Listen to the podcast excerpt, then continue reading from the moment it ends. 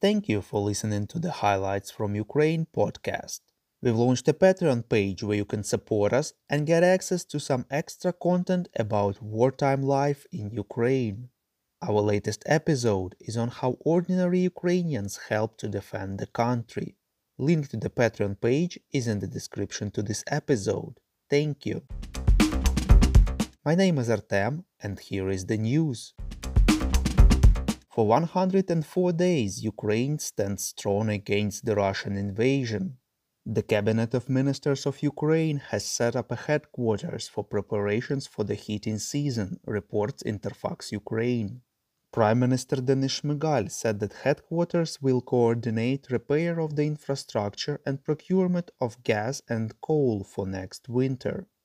The Prime Minister said that coal stocks in the warehouses of thermal power plants at the beginning of the new heating season should reach from 2 to 3 million tons. Gas stocks in underground gas storage facilities 19 billion cubic meters. Shmyhal pointed out that part of the required coal and gas Ukraine will produce itself, the rest will be imported. Talking about electricity, he said that some of the power generating facilities are under occupation. Nevertheless, taking into account the fall in electricity consumption by about 30%, the generated power would be enough both to supply Ukraine itself and export to European countries. The President of Ukraine, Volodymyr Zelensky, in his evening video address, said that in the current situation, due to Russia's aggression, this will be the most difficult winter of all the years of independence. He stressed that at this time Ukraine will not be selling its gas and coal abroad. All domestic production will be directed to the internal needs of Ukrainian citizens.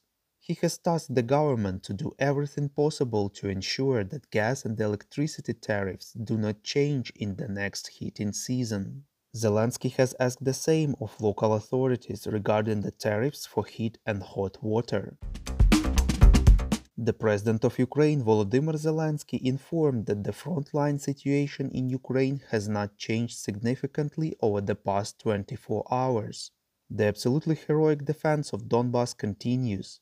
The hottest spots are Severodonetsk, Lysychansk, and Popasna. According to Zelensky, the Russian forces were not expecting that the resistance of Ukraine's military would be so strong, and now they are trying to attract additional resources in the Donbas direction.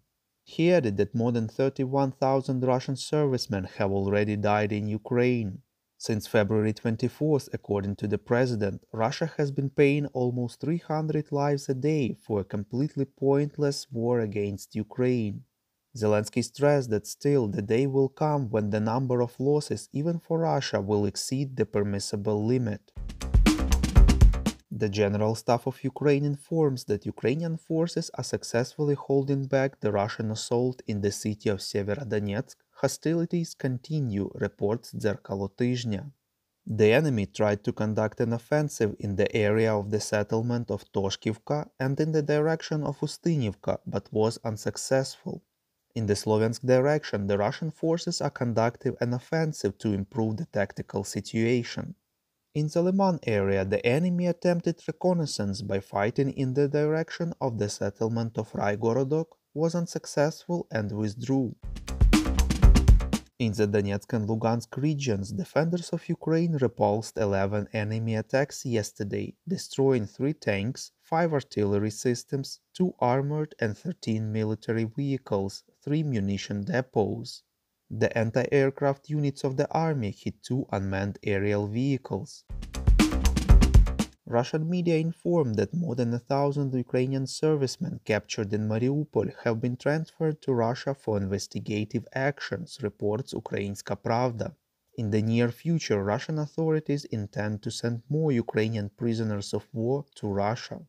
The Defense Ministry of Ukraine informed earlier that 210 bodies of the dead defenders of Mariupol, most of whom defended Azovstal, have already been returned to Ukrainian forces, reports Channel 24. World Bank announced additional 1.5 billion US dollars financial support for Ukraine, reports NVUA. Funding will be used to pay for wages for government and social workers. We call on you to demand from governments of your countries to impose the toughest sanctions possible on Russia and its citizens to stop their invasion of Ukraine. Thank you.